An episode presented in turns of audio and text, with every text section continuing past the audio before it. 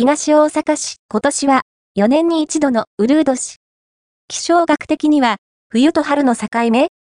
本日は2024年2月29日。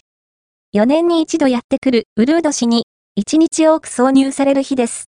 とはいえ、4年に一度1日多く挿入される日付ということ以外は特に変わったことはありません。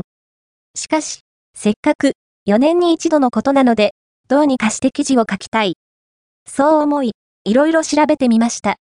天気予報のウェザーニュースでは、過去のウルード氏の天気を調べ、傾向を振り返って調べた記録がありました。ウェザーニュースの見解によりますと、2月29日は、カレンダー通り、冬と春の境目とされ、2000年からの4年ごとの2月29日の天気を調べてみると、一貫した天気傾向はなく、これも特徴の一つと言えるそうです。4年に一度のウルード氏、2月29日の過去の天気を調べてみた。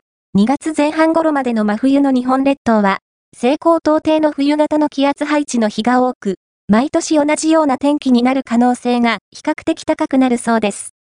本日の東大阪市も10度未満の雨で、とても寒いですね。今年のウルービも冷え込みますので、暖かくしてお過ごしください。天気図によりますと、2月29日以降は、少し春らしさが見え始めてくるようです。3月に入ると、いよいよ入園、入学、桜のシーズン。気温が暖かくなるのが楽しみですね。